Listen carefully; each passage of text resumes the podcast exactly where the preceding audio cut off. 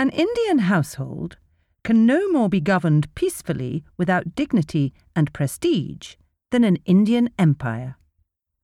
The complete Indian housekeeper and cook, Flora Annie Steel and Grace Gardner. To my house at number 3 Victoria Drive, the world outside is foreign.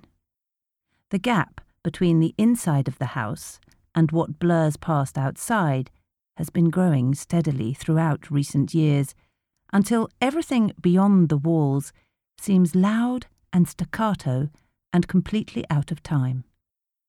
Oh, it is all whirring roads, fast changing channels, and quick shifts of sense so sudden there's not a hope of finding a meaning in any of it. Oh, it is all people darting and quivering with busyness, leaving every sentence half finished. Oh, it is all in pieces. It is all simply shards. The house has to hold out against this small Britain, which has become so lax, and its unsteady world, which whirs so.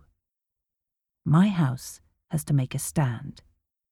It has to stand tall and upright, with all its separate rooms, with its walls made of good brick from the days when brick was made right, its clean sash windows over which blinds are perpetually hung, and its door, painted with black gloss, with which the house says, in its own way, Do not come in.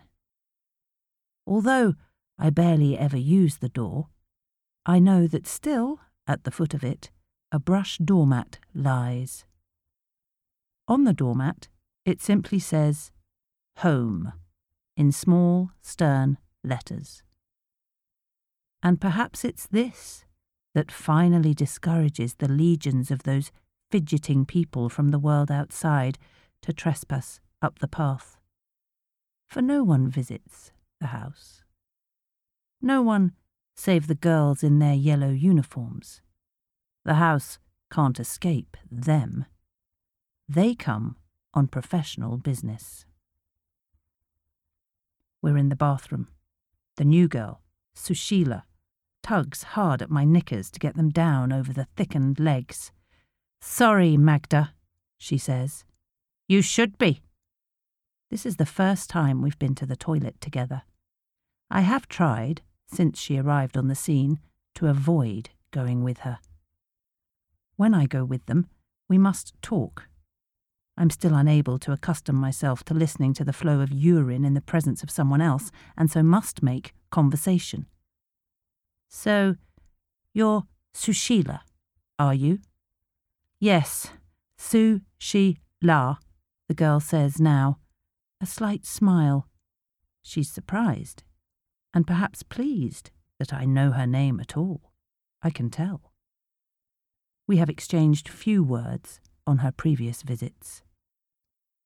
Did I say it incorrectly? I know I didn't. No? Then why choose to repeat it in that idiotic fashion? She laughs. Surprised, is she?